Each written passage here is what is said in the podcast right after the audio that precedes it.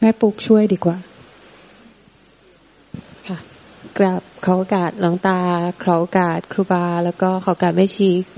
แล้วก็ผู้มาฟังธรรมทุกท่านค่ะคือจริงๆไม่อยากจะบอกว่าผู้ปฏิบัติหลายๆท่านยังงงอย่างที่หลวงตาพยายามจะบอกว่าเวลาเราไปทำกับข้าวแล้วเราแยกไม่ออกว่าอะไรคือกระเพราอะไรคือโหระพาอะไรคือใบแมงลักอะไรคือผักชีคือพอเราไม่รู้เนี่ยความที่มันไม่รู้มันก็เลยแยกในใจไม่ออกพอมันแยกในใจไม่ออกมันเลยมันเลยมั่วแล้วเวลาปฏิบัติด้วยความมั่วเนี่ยยังไงมันก็ต้องมั่ววิธีการที่ทำก็มั่วความเอ่อคือทุกอย่างมันมันมั่วไปหมดเอาอย่างนี้ดีกว่าแล้วยิ่งถ้าเราไม่เข้าใจอีกแล้วก็ยิ่งเอาไอ้ที่เราไม่เข้าใจนะมามั่วมายำอยู่ในในความไม่เข้าใจนั้นอีกก็เลยอยากให้เราทุกคนลองลองฟังลองมาเปิดใจฟังดูก่อนว่าอะไรเป็นอะไรชีวิตของเราที่เราเป็นอยู่อย่างเงี้ยแท้จริงอ่ะมันประกอบด้วยอะไรบ้างความเข้าใจผิดอยู่ตรงไหนและการจะหายจากความเข้าใจผิดมันหายที่ตรงไหนคือเดิมเนี่ยก่อนก่อนที่เราจะเกิดมามีร่างกายเป็นคนเนี่ยมันมีความยึดมั่นถือมั่นเป็นตัวเราอ่ะมาก่อนแล้วเพราะจะดูยังไงก่อนที่เราจะมาเกิดเป็นคนเนี่ยมันก็มีความยึดมั่นถือมั่นตั้งแต่ชาติก่อนมาว่ามีตัวเราแล้วก็จึงเกิดความยึดมั่นถือมั่นจนมาเกิดพอมีอัตภาพใหม่เป็นคนเนี่ยก็มายึดว่าคนเนี้ยคือตัวเราแล้วพอเราเนี้ยจะตายลงไปอ่ะก็จะรู้สึกอีกว่าเดี๋ยวเราตายลงไปอ่ะเดี๋ยวเราก็จะไปเกิดใหม่มันมีความรู้สึกยืนพื้นว่ามีเราในอดีตมีเราอยู่ในปัจจุบันและจะมีเราในอนาคตความเห็นผิดตรงนี้เนี่ยเป็นความเห็นผิดที่เรียกว่าเป็นจิตอวิชชาคือความปรุงแต่งด้วยความหลงยึดมั่นถือมั่นว่ามีตัวตนของเราอยู่จริงๆและก่อนที่เราจะมามีขันธ์ห้าตรงนี้เนี่ยความยึดมั่นถือมั่นเนี่ยก็มีมาก่อนแล้วเป็นความเห็นผิดนะปุ๊กต้องบอกตัวนี้ก่อนว่ามันคือความเห็นผิดแต่ไม่ใช่มันมีตัวเราจริงๆอย่างนั้นแต่มันเป็นความเห็นผิดว่ามีแล้วพอมามีขันธ์ห้าก็มายึดอีกว่าขันธ์ห้านี้เป็นของเราถ้าเราถ้าเห็นความจุดรอยต่อตรงนี้จะเห็นว่าความเห็นผิดว่ามีตัวเรากับการทำงานของขันธ์ห้าธรรมดาเป็นสิ่งที่แยกออกจากกันไม่ใช่สิ่งเดียวกันความเห็นผิดคือความเห็นผิดขันธ์ห้าที่ทำงานธรรมดาคือขันธ์ห้า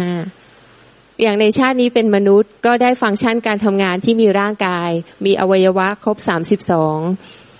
เป็นแบบนี้อันนี้คือฟังก์ชันการทำงานตามปกติของขันธ์ห้าซึ่งไม่เกี่ยวอะไรกับความเห็นผิดว่ามีตัวเรามันซ้อนอยู่ในสิ่งเดียวกันเหมือนมันคล้ายๆจะเป็นมิติเดียวกันแต่จริงๆเป็นคนละสิ่งกันขันธ์ห้าทำงานธรรมดาจิตอวิชชาก็คือจิตอวิชชาพอเราเริ่มแยกแยกตรงนี้ก็เท่ากับเหมือนแยกกะเพรากับแยกโหระพาเริ่มเริ่มแยกออกว่ามีสองอย่างคือขันธ์ห้าธรรมดาที่ทำงานคิดนึกตึกตองปรุงแต่งเป็นฟังก์ชันของชีวิตที่ตั้งแต่เด็กเกิดขึ้นมาจนมาถึงอายุเท่าวันนี้มันทำงานตามธรรมชาติของมันตามธรรมชาติคือร่างกายเนี่ยอวัยวะทุกอย่างการเติบโตของผิวหนังการเติบโตของอวัยวะกระดูกทุกสิ่งทุกอย่างมีการเปลี่ยนแปลงตั้งแต่เด็กจนมาถึงปัจจุบันเนี้ยมีการเปลี่ยนแปลงอยู่ตลอดเวลานี่คือธรรมชาติของร่างกายที่ทำงานอย่างต่อเนื่องเปลี่ยนแปลงโดยธรรมชาติของเขาถามว่าเราเคยสั่งอะไรขันธ์ห้าเอ้ยเราเคยสั่งอะไรร่างกายได้ไหมตั้งแต่เด็กเกิดมาเราไม่เคยต้องสั่งร่างกายเลยว่าให้อวัยวะนี้ทำงานอย่างนี้อวัยวะนี้ทำงานอย่างนั้นทุกอย่างทำงานเองอันนี้คือการทำงานตามปกติโดยธรรมชาติของรูปพอมีรูปเนี่ยมีร่างกายปุ๊บมันต้องมีจิตใจร่างกายที่ไม่มีจิตใจก็เรียกว่าเป็นคนตายแล้วแต่ร่างกายที่ยังมีชีวิตอยู่ย่อมต้องมีการทำงานของฝั่งจิตใจ การทำงานของฝั่งจิตใจเนี่ยมันเป็นนามธรรมซึ่งนามธรรมเนี่ยมันจำแนกออกมาได้เป็นการทำงานของเวทนาก็คือมีความรู้สึกสุขทุกข์เฉยๆทุกคนเนี่ยตั้งแต่เกิดมาจะมีความรู้สึกนี้ติดตัวมาด้วยเสมอจะต้องมีความรู้สึกได้จะต้องกระทบอะไรแล้วรู้สึกสุขรู้สึกทุกข์รู้สึกเฉยๆอันนี้คือการทำงานตามธรรมดาของฝั่งเวทนาหรือว่าความรู้สึกอันนี้คือเป็นเวทนาตามธรรมชาติมีสัญญามีความจำตั้งแต่เราเกิดมาเราจะต้องจำได้ว่าคนนี้คือพ่อคนนี้คือแม่คนนี้คือใครเราชื่ออะไรสิ่งนี้คืออะไรสิ่งนั้นคืออะไรเพราะว่ามันจะต้องมีการเรียนรู้และจำสิ่งที่ได้พบมามันเป็นความจำที่เมื่อถูกเอามาใช้กระทบอะไรมันก็จะถูกเอาความจำนั้นอะขึ้นมาเพื่อที่จะปรุงแต่งให้ใช้ชีวิตไปได้แล้วก็ต้องมีสังขารคือความคิดปรุงแต่งเราจะอยู่เออเออเฉยๆโดยไม่มีความคิดปรุงแต่งใดๆเป็นไปไม่ได้อันนี้ก็เป็นอีกหนึ่งการทำงานตามธรรมชาติของฝั่งนามธรรมหรือที่เรียกว่าสังขารสังขารอันนี้มันไม่ใช่สังขารที่เป็นสิ่งที่ไม่ใช่มันมันเป็นสังขารที่เป็นความคิดปรุงแต่งนะตรงนี้เป็นสังขารที่เป็นความคิดปรุงแต่งแล้วก็จะต้องมีวิญญาณวิญญาณตัวนี้เนี่ยเขาเรียกว่าเป็นการรับรู้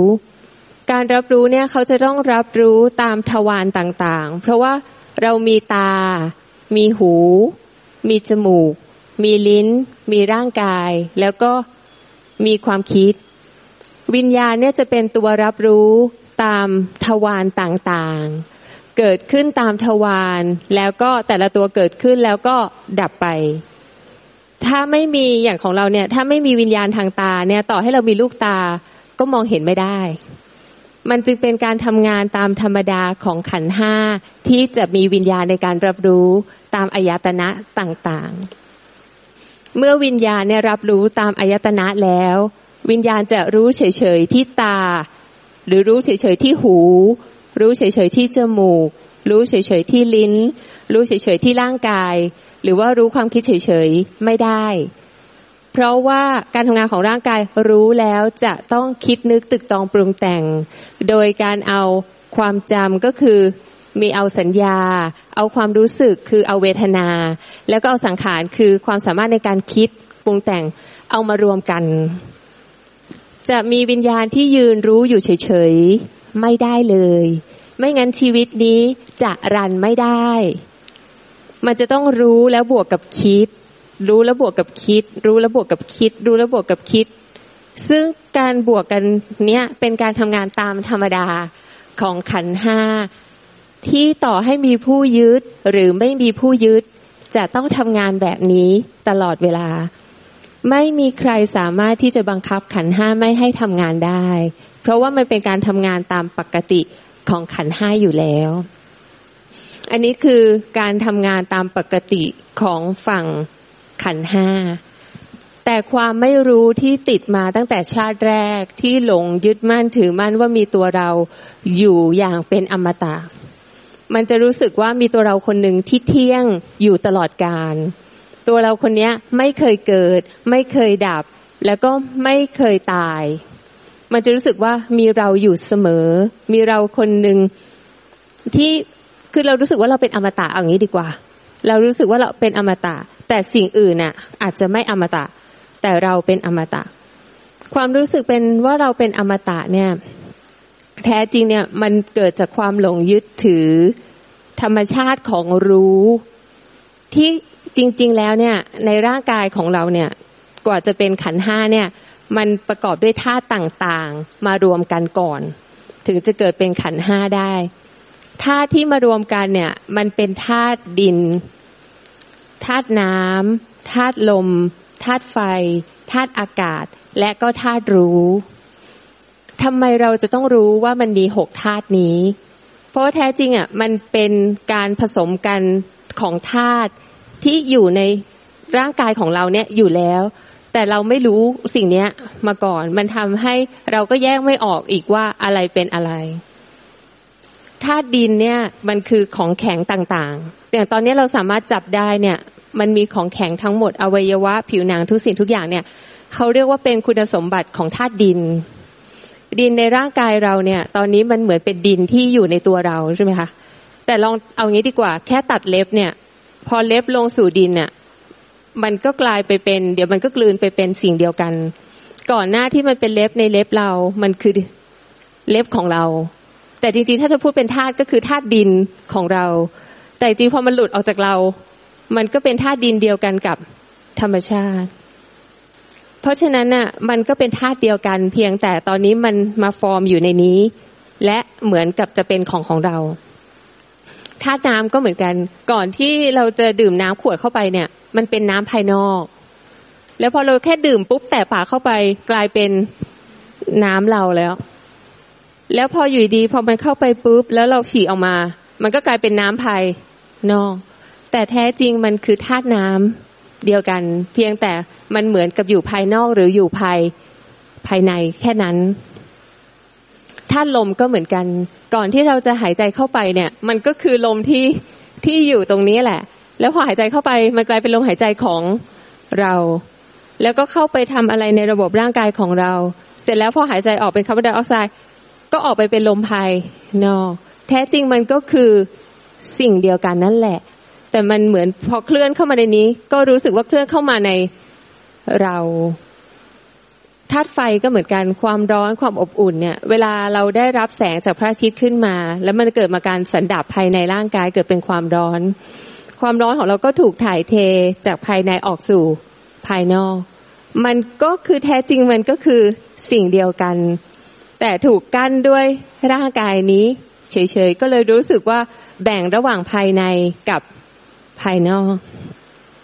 อากาศก็เหมือนกันเออช่องว่างในภายนอกเนี่ยต้องมีช่องว่างอะไรที่ไม่มีช่องว่างทุกสิ่งทุกอย่างจะเคลื่อนไหวไม่ได้เพราะฉะนั้นเนี่ยมันมีช่องว่างและภายในร่างกายเราก็ประกอบด้วยช่องว่างเช่นเดียวกันถ้าไม่มีช่องว่างไม่มีอวัยวะในร่างกายเราอ่ะจะสามารถเคลื่อนไหวได้มันก็เลยมีช่องว่างซึ่งช่องว่างภายในกับช่องว่างภายนอกแท้จริงมันก็คือช่องว่างแบบเดียวกันแต่ถูกกั้นด้วยโครงสร้างผิวหนังอันเนี้ยเฉยๆอันนี้เราพูดถึงห้าธาตุที่เราพอจะเข้าใจได้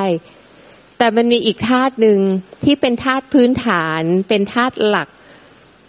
ก่อนที่ทุกธาตุจะเกิดขึ้นมาอันนี้เรียกว่าธาตุรู้ธาตุรู้เนี่ยเป็นด้วยความที่เป็นธาตุที่ไม่มีตัวตนไม่มีรูปลักษณ์ไม่มีปรากฏเป็นอะไรให้จับต้องได้แต่เขามีธรรมชาติหนึ่งคือธรรมชาติรู้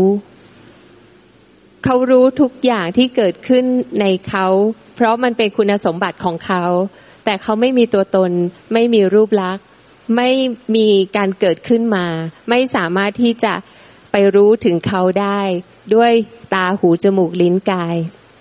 หรือแม้แต่ความคิดก็ไปรู้เขาไม่ได้ธาตุนี้ก็เป็นอีกธาตุหนึ่งที่อยู่ในเป็นส่วนประกอบหนึ่งในร่างกายอยู่แล้วแต่ความที่มันมองไม่เห็นไม่รู้ไม่มีใครสามารถรู้ได้จึงต้องอาศัยบารมีของพระพุทธเจ้าที่สั่งสมบารมีมาสี่อสงไขยแสนมหากัปเพื่อจะมารู้ว่ามีธาตุนี้อยู่ในร่างกายนี้ด้วยทุกสรรพสัตว์ทั้งหมดไม่ว่าจะเกิดเป็นอยู่ในภพภูมิใดต่อให้มีขันธ์ที่แตกต่างกันแต่ทุกสัตว์ในชีวิตจะต้องมีธาตุรู้เป็นธาตุหลักเดียวกันถ้าไม่มีธาตุรู้ไม่มีสิ่งใดจะสามารถเกิดขึ้นมาได้เพราะธาตุรู้เป็นมันเป็นธาตุพื้นฐานเป็นธาตุหลักเป็นธาตุเดียวที่ไม่เกิดไม่ดับไม่เปลี่ยนแปลงแต่ธาตุอื่นมีการเกิดดับมีความสามารถที่จะเกิดขึ้นมาและหายไปได้มีธาตุรู้เท่านั้นที่ไม่เกิดไม่ดับในเมื่อธาตุนี้มีอยู่ในตัวเราทุกคนอยู่แล้วเพราะฉะนั้นคุณสมบัติของรู้ที่รู้เราทุกอย่างเนี่ยเขารู้เราโดยธรรมชาติรู้ไม่ใช่รู้ด้วยตัวเราตอนนี้เนี่ยถ้าเริ่มเข้าใจพื้นฐานของธาตุแล้วก็เห็นการทำงานของขันธ์จะรู้ว่ารู้ที่เป็นรู้ของธาตุรู้ กับรู้ที่เป็นรู้ของขันธ์ที่ทำงานและคิดนึกตึกตองปรุงแต่งเป็นคนละรู้กันไม่ใช่สิ่งเดียวกันคุณสมบัติต่างกันดูอย่างไรรู้ที่เป็นคุณสมบัติของธาตุรู้จะรู้ได้โดยที่ไม่มีตัวตนไม่ปรากฏผู้รู้ไม่ปรากฏแอคชั่นไม่ปรากฏกิริยาไม่ปรากฏความเคลื่อนไหวใดๆเพราะเขาไม่มีตัวตนจึงไม่สามารถที่จะมีความเคลื่อนไหวใดๆให้ถูกรู้ได้แต่รู้ใดที่มีความกระเพื่อมมีความเคลื่อนไหวมีการปรุงแต่งมีการขยับทั้งหมดนั้นคือรู้ของสังขารไม่ใช่รู้ของธาตุรู้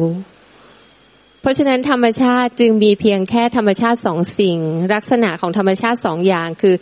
ธรรมชาติธาตุรู้ที่ไม่เกิดไม่ดับกับธรรมชาติของสังขารที่เกิดดับอยู่ในธาตุรู้นี่จึงเป็นธรรมชาติสองสิ่งที่อยู่ด้วยกันอย่างนี้อยู่แล้วตลอดเวลาตั้งแต่ชาติแรกจนมาถึงปัจจุบันนี้และถ้ายังมีการเกิดต่อมีความเห็นผิดยังทรงสร้างขันธ์ต่อก็จะอยู่กันไปอย่างเนี้ยตลอดเวลาถามว่าแล้วความเห็นผิดมันอยู่ตรงไหนความเห็นผิดมันอยู่ที่ว่าอยู่ดีๆมันไม่รู้ว่าใครเป็นคนรู้มันไม่รู้จักธาตุรู้มันเลยมีพลังงานหนึ่งที่รู้สึกว่าเราตัวเราเป็นคนรู้ทุกอย่างที่เกิดขึ้นมากระทบไม่ว่าจะเป็นอย่างชาตินี้เป็นคนก็กระทบทางตาหูจมูกลิ้นกายใจอะไรที่เกิดขึ้นไม่ว่าอะไรจะถูกรู้สึกว่าเกิดขึ้นในเราผู้รู้เกิดขึ้นในจิตใจของเราในความรู้สึกของเราในขอบเขตของเราในอาณาเขตของเราผู้รู้เกิดขึ้นในจิตใจของเราพอสร้างจิตใจของเราขึ้นมาอุ๊กจะขอพูดอย่างนี้ก่อนว่าธาตุรู้เนี่ยที่เป็นธาตุที่ไม่มีอะไรเนี่ยเขามีชื่อหลายชื่อมากบางทีก็มีชื่อเรียกว่าใจหรือว่าเป็นธรรมธาตุเป็นนิพพานธาตุเป็นสุญญตาธาตุเป็นอมตะธาตุเป็นอมตะธรรมเป็นวิญญาณธาตุอันนี้คือชื่อของธาตุรู้ที่มันมีชื่อเยอะมากๆแต่คุณสมบัติเขามีคุณสมบัติอย่างเดียวของเขาก็คือไม่มีตัวตนไม่มีรูปลักษณ์ไม่สามารถจับต้องได้ไม่สามารถย้อนไปรู้เขาได้แต่เขามีคุณสมบัติรู้การที่เขามีคุณสมบัติเพียงแค่รู้เนี่ยเขาจึงไม่สามารถมาทำอะไรได้เลยกับสังขารที่เกิดขึ้นมันเขาจึงเป็นนิพพานธาตุโดยธรรมชาติของเขาเป็นธรรมชาติที่รู้ด้วยความสงบเย็นรู้ด้วยความที่ไม่สามารถจะจัดการอะไรได้โดยธรรมชาติของเขาอยู่แล้วอันนี้คือธรรมชาติของรู้แต่ธรรมชาติของเราที่สร้างตัวเรามารู้เนี่ยมันจะมีขอบมีเขตมีอาณาเขตมีที่ตั้งและพอรู้อะไรโดยเฉพาะพอขันธ์ห้าไปรู้อะไรจะเกิดความรู้สึกว่าเราชอบเราไม่ชอบอาการที่เกิดขึ้นและเราอยากจะจัดการให้อาการที่เกิดขึ้นกับเราเกิดขึ้นกับจิตใจของเราเกิดขึ้นภายในตัวเราเป็นไปอย่างที่เราต้องการความเข้าใจผิดและสร้างขอบเขตเป็นตัวเราจึงมาอยู่ที่จิตอวิชชาที่หลงสร้างจิตใจของเราเป็นเสมือนจิตใจที่มีอยู่จริงท่ามกลางธรรมชาติที่ไม่เคยมีสิ่งนี้อยู่จริงๆขึ้นมาจึงเกิดอาการดึงเข้าผลักออกดึงเข้าผลักออกพยายามรักษาตัวเองอยู่ในพลังงานนี้ที่ถูกผลิตออกมาในแต่ละปัจจุบันขณะตามความเข้าใจผิดอยู่ตลอดเวลาตั้งแต่เกิดมาก็เป็นอย่างนี้ปัจจุบันก็เป็นอย่างนี้ยังไม่เข้าใจผิดอนาคตก็จะเป็นอย่างนี้และก็จะเกิดอย่างเนี้ยต่อไปเรื่อยๆด้วยความเข้าใจผิดว่าเราเป็นคนรู้เพราะฉะนั้นการปฏิบัติธรรมถ้าจะให้เข้าใจสู่มรรคผลนิพพานก็คือความพ้นทุกข์ที่แท้จริงเนี่ยมันต้องรู้จักว่าความทุกข์ที่แท้จริงอ่ะมันอยู่ที่ความยึดถือผู้รู้เป็นตัวเราแต่พอเราไม่เข้าใจความจริงตรงนี้ว่าหลุดพ้นตรงนี้มันเลยเอาผู้รู้ที่เป็นตัวเราอ่ะมาปฏิบัติธรรมเพื่อจะช่วย ตัวเราที่ยึดมั่นถือมั่นเป็นตัวเราให้หลุดพ้นจากความทุกข์ให้ไปสู่พระนิพพานให้หนีออกจากอะไรเพื่อไปเป็นอะไรแต่การปฏิบัติแบบนี้เนี่ยมันเท่ากับยืนพื้นด้วยอวิชชาปฏิบัติด้วยอวิชชาเพื่อผลประโยชน์ของอวิชชาก็ย่อมเป็นทุกข์เป็นสมุทัยทุกข์สมุทัยทุกข์สมุทัยอยู่ล่ำไปด้วยความที่ไม่เข้าใจการทำงานแยกไม่ออกว่าขันธ์ห้าทำงานยังไงจิตอวิชชาทำงานยังไงธาตุรู้เป็นยังไงความที่แยกไม่ออกแบบนี้จึงสังเกตไม่ถูกเพราะสังเกตไม่ถูกจึงเกิดวิธีการขึ้นมาทั้งหมดว่ากรรมฐานสี่สิบมีเป็นเพื่อสติปัญญาเอ่อสติสัมปชัญญะเพื่อที่จะสามารถสังเกตความจริงได้ว่าธรรมชาติแท้จริงทำงานยังไงอะไรจิตอวิชชาทำงานอยู่ตรงไหนแล้วลักษณะของจิตอวิชชามันแสดงออกมายังไงและเกิดออกมาจากธรรมชาติที่ไม่มีอะไรเป็นยังไงจึงเกิดกรรมฐานสี่สิบขึ้นมาแล้วแต่ว่าใครจะเลือกใช้อะไรความที่ตอนนี้เราเริ่มเข้าใจว่าขันธ์ห้าเนี่ยเป็นของที่เกิดขึ้นมาเพียงชาตินี้และตายไปเมื่อมันดับลงเนี่ยจึงไม่มีใครต้องไปทำอะไรกับขันธ์ห้าไม่จำเป็นจะต้องไปทำให้ขันธ์ห้าดีขันธ์ห้าจะต้องปรุงแต่งดีเท่านั้นขันธ์ห้าไม่ดีไม่ได้ขันธ์ห้าไม่ควรรู้สึกอย่างนั้นขันธ์ห้าไม่ควรรู้และคิดอย่างนี้ขันธ์ห้าไม่ควรเป็นอย่างนั้นขันธ์ห้าไม่ควรโกรธอย่างนี้ขันธ์ห้าไม่ควรยึดถืออย่างนั้นขันธ์ห้าเป็นอย่างไรเนี่ยปล่อยให้ขันธ์ห้าทำงานตามธรรมชาติการปล่อยให้ขันธ์ห้าทำงานธรรมชาติมันสังเกตยังไงก็สังเกตตรงที่ว่ารู้อะไรจะต้องคิดนึกพูดตึกตองปรุงแต่งกับสิ่งที่ถูกรู้อยู่ตลอดเวลาอันนี้คือการทำงานของขันธ์ห้าไม่ว่ากระทบทางตาหูจมูกลิ้นกายหรือแม้แต่ประตูใจที่เป็นความคิดเองจะต้องรู้อะไรและคิดนึกตึกตองปรุงแต่งได้ตามธรรมชาติตลอดเวลาถ้าเราเห็นแบบนี้เนี่ยเราจะรู้ว่าตัวเราอ่ะที่ไปยืนควบคุมขันธ์ห้าไว้อ่ะมันเป็นตัวที่ไม่ยอมปล่อยให้ขันธ์ห้าทำงานตามธรรมชาติมันจะมีตัวหนึ่งคอยพยายามจะควบคุมขันธ์ห้าให้อยู่ในคอนโทรลถ้าโกรธต้องพยายามให้ไม่โกรธ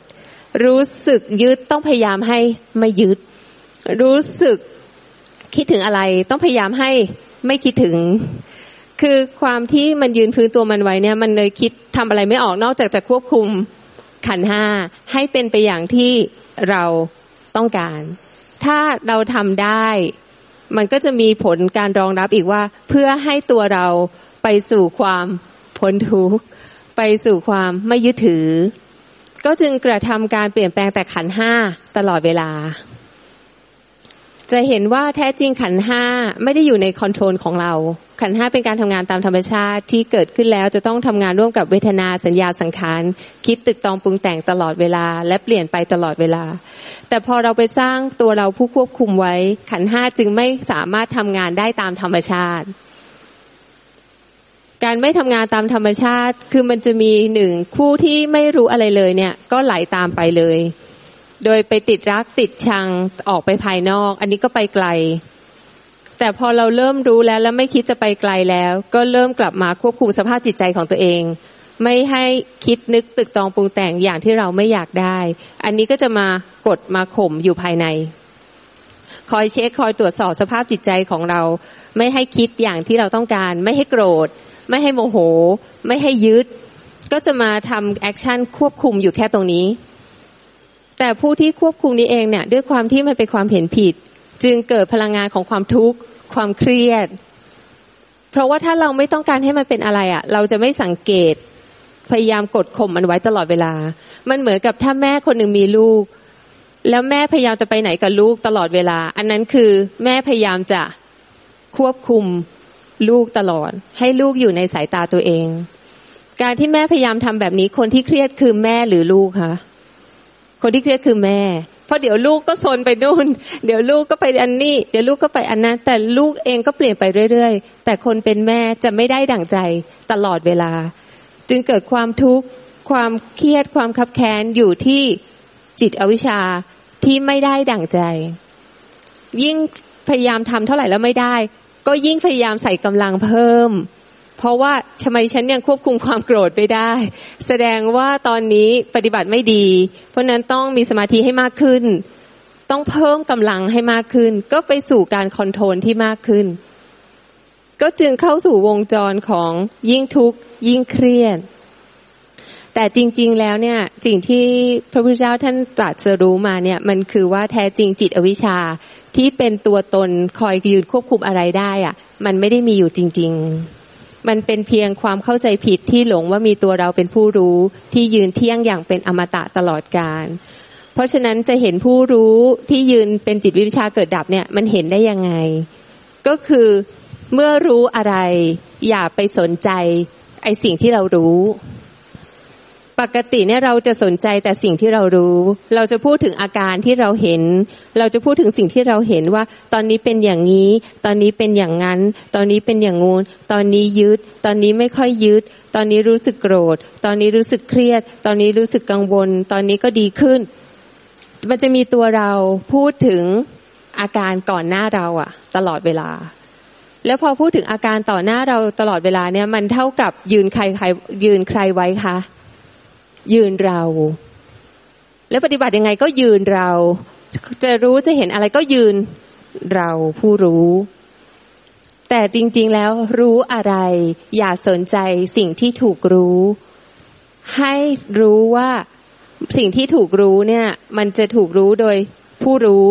และผู้รู้จะต้องพูดถึงสิ่งที่ถูกรู้ตลอดเวลาสิ่งที่พูดถึงผู้รู้ตลอดเวลามันหมายถึงว่าคิดรู้อะไรจะต้องคิดนึกตึกตองปรุงแต่งเปลี่ยนแปลงไปตลอดกับสิ่งที่ถูกรู้ตัวนี้จึงเป็นสิ่งที่เกิดดับตลอดเวลาไม่มีผู้รู้ที่เที่ยงอย่างที่เราเข้าใจไว้การที่เริ่มสังเกตแบบนี้เนี่ยในขณะจิตนั้นๆเนี่ยมันเขาเรียกว่าเริ่มปล่อยวางสิ่งที่ถูกรู้ก็คืออาการไปเองแต่ถ้าเรายึดตัวนี้ไว้มันจะยึดอาการโดยอัตโนมัติเพราะว่ามันยืนหนึ่งจึงยึดอาการและพยายามเปลี่ยนแปลงแต่อาการแต่เมื่อปล่อยวางอาการและเห็นว่าผู้รู้เป็นสิ่งเกิดดับธรรมดาคิดเมื่อมีอาการใดเกิดขึ้นผู้รู้จะต้องพูดเสมอยึดผู้รู้ก็ต้องพูดว่าเอ๊ะทำไมช่วงนี้เรายึดวะแสดงว่ามันมีการพูดเปลี่ยนแปลงมันจะไม่ใช่สตาร์กแบบเดิมเดิมมันสตาร์กสตาร์กที่เราเที่ยงแล้วเราก็ไปพูดถึงแต่สิ่งข้างหน้าแต่พอมาเห็นว่าผู้รู้เปลี่ยนแปลงมันจึงเป็นธรรมชาติที่รู้อะไรแล้วต้องคิดนึกตึกตองปรุงแต่งมันจะเป็นขันธ์ห้าที่ทำงานตามธรรมดาการที่ปล่อยให้ขันธ์ห้าทำงานธรรมดาอย่างเงี้ยมันคือการที่เริ่มปล่อยให้ประตูใจทำงานตามปกติจะไม่มีการควบคุมคอนโทรลประตูใจแล้วเพราะปัญญามันเริ่มพลิกมาที่มุมว่าเห็นผู้รู้แล้วปล่อยผู้รู้ที่พูดภาคตลอดเวลาว่าเป็นธรรมชาติที่เกิดดับเมื่อปล่อยผู้รู้ที่เป็นธรรมชาติเกิดดับสิ่งที่ถูกรู้ข้างล่างถูกปล่อยโดยอัตโนมัติไม่ใช่ให้ไปจัดการข้างล่างแต่เมื่อปล่อยผู้รู้ผู้รู้รู้อะไรพูดเปลี่ยนแปลงตลอดข้างล่างถูกปล่อยโดยอัตโนมัติเมื่อเป็นแบบนี้เนี่ยมันจะไม่มีการสตาร์กการติดการเขาเรียกว่าอะไรนะคือการบล็อกอะค่ะมันมันโฟลว์ไปโดยโดยธรรมชาติอยู่แล้ว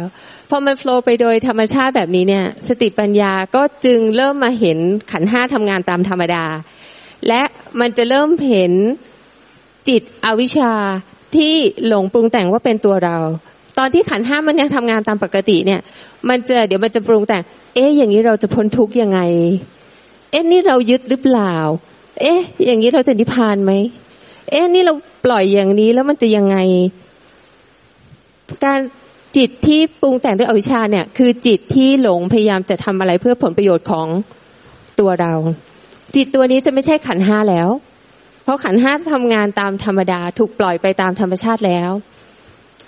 แต่จิตอวิชชาจะถูกโชว์ตัวขึ้นมาเป็นระยะซึ่งเดิมเนี่ยเราหลงยึดมั่นถือมั่นว่าจิตอวิชชาหรือความรู้สึกเป็นตัวเราอะเที่ยงอยู่ตลอดกาลจริงๆแต่เมื่อปล่อยให้ขันธ์ห้าทำงานทำงานตามธรรมชาติจิตอวิชชาจะถูกโผล่ออกมาเป็นระยะ ตามแต่แอคชั่นที่ใครหลงยึดถืออะไรไว้บางคนอยากได้พระนิพพานบางคนอยากเอาตัวเองออกจากทุกข์บางคนอยากที่จะปฏิบัติแล้วไปถึงความว่างมันจะค่อยๆเอ๊ะเอ๊ะอย่างนี้เราจะว่างไหมเอ๊ะอย่างนี้เรายึดหรือเปล่าเอ๊ะปฏิบัติอย่างนี้เรานิพพานเหรอถ้าเรานิพพานแล้วเรามันต้องอัศจรรย์สิความรู้สึกอะไรพวกนี้จะถูกโผล่ขึ้นมาในขณะจิตโชว์ขึ้นมาเองแล้วการที่มันโชว์ขึ้นมาเองเนี่ยมันหมายถึงว่าเกิดขึ้นมาจากความไม่มีแล้วก็เพิ่งเกิดขึ้นมาแล้วก็หายไปเพราะฉะนั้นจิตอวิชชาที่ถูกเชื่อมั่นถือมั่นว่ามีตัวตนอยู่ตลอดเนี่ยมันจะถูกสั่นคลอนจากความเห็นว่ามันเป็นเพียงสิ่งที่เกิดขึ้นมาและดับไปและให้สังเกตให้ดีว่าที่ที่มันเกิดอ่ะมันคือที่ไหนอยู่ดีๆมันก็เกิดขึ้นมาจากความไม่มีและก็หายไปในความไม่มีการปฏิบัติอย่างนี้มันจึงเป็นการเห็นต้นจิตก็คือเห็นจิตอวิชชาคือผู้รู้ที่ยึดมั่นถือมั่นเป็นตัวตนที่บงการเรามาตลอดเวลาตั้งแต่ชาติแรกจนถึงปัจจุบันเห็นว่ามันเป็นสิ่งเกิดดับด้วยปัญญาของใจไม่ใช่ตั้งจิตอวิชชาไว้ตลอดและเข้าไปกระทำอะไรเพื่อให้เป็นอะไรการปฏิบัติแบบนี้เนี่ยมันก็คือเป็นการปล่อยให้ทุกอย่างโชว์ตัวขึ้นมาโดยธรรมชาติและเห็นด้วยปัญญาใจว่าสิ่งใดที่มีเกิดขึ้นมาจากพื้นที่เป็นความไม่มีความไม่มีเขารู้ตัวของเขาเองและสิ่งใดที่เกิดขึ้นมาแม้แต่จิตอวิชชาที่อยู่ดีก็เกิดขึ้นมา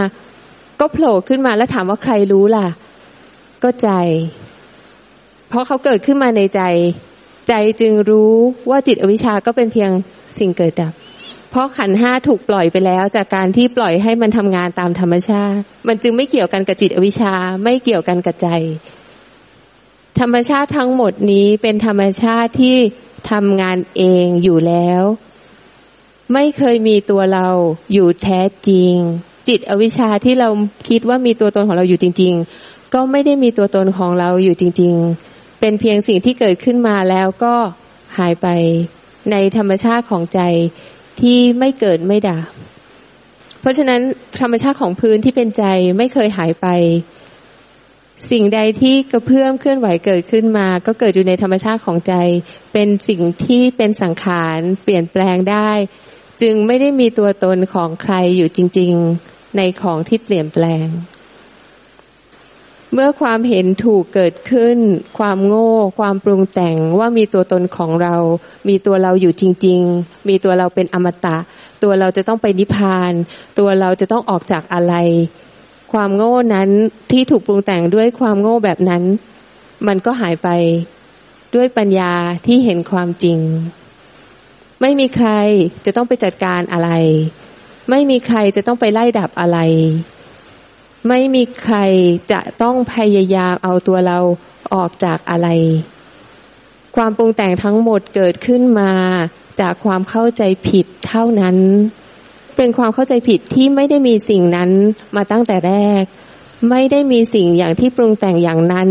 อยู่จริงๆไม่ใช่สิ่งที่ปรุงแต่งเป็นจริงๆและจะต้องพยายามทำให้หายไปแต่เป็นเพราะปัญญายังไม่เห็นถึงสัจธรรมความจริงว่ามีแต่สังขารเกิดดับอยู่ในธรรมชาติที่ไม่เกิดดับด้วยใจการสังเกตก็สังเกตตามที่บอกด้วยการไม่ทิ้งกรรมฐานแล้วไปวิ่งไล่ดับอยู่ที่อาการแต่ให้มีสติอยู่กับกรรมฐานและปล่อยให้ขันธ์ห้าเกิดเองดับเองตามธรรมชาติและเห็นจิตอวิชชาที่ปรุงแต่งเป็นตัวเราเพื่อผลประโยชน์ของตัวเราเกิดขึ้นมาจากความไม่มีและหายไปในความไม่มีการสังเกตความจริงแบบนี้เนี่ยมันต้องอาศัยสติปัญญาโดยไม่ลืมสัจธรรมความจริงบวกกับสติปัญญาที่ต่อเนื่องอยู่ตลอดเวลาปล่อยให้ขันธ์ห้าทำงานไปสติไม่เคยทิ้งแล้วก็เห็นความจริงที่เป็นจิตอวิชชาทำงานอย่างเนี้ยด้วยใจที่ออกมาจากความไม่มีและดับในความไม่มีเพราะฉะนั้นปัญญาการตรัสรู้เนี่ย แท้จริงไม่ได้มีอะไรพิเศษแต่คือความจริงที่เป็นอยู่แล้วเพียงแต่ด้วยความที่สัตว์โลกไม่รู้จึงหลงปรุงแต่งผิดๆไปเท่านั้นและความหลงปรุงแต่งผิดๆจึงก่อมาให้เกิดมากมายไม่ว่าจะความยึดในตัวเองยึดในครอบครัวยึดในสิ่งที่รักหรือแม้แต่ยึดพระนิพพาน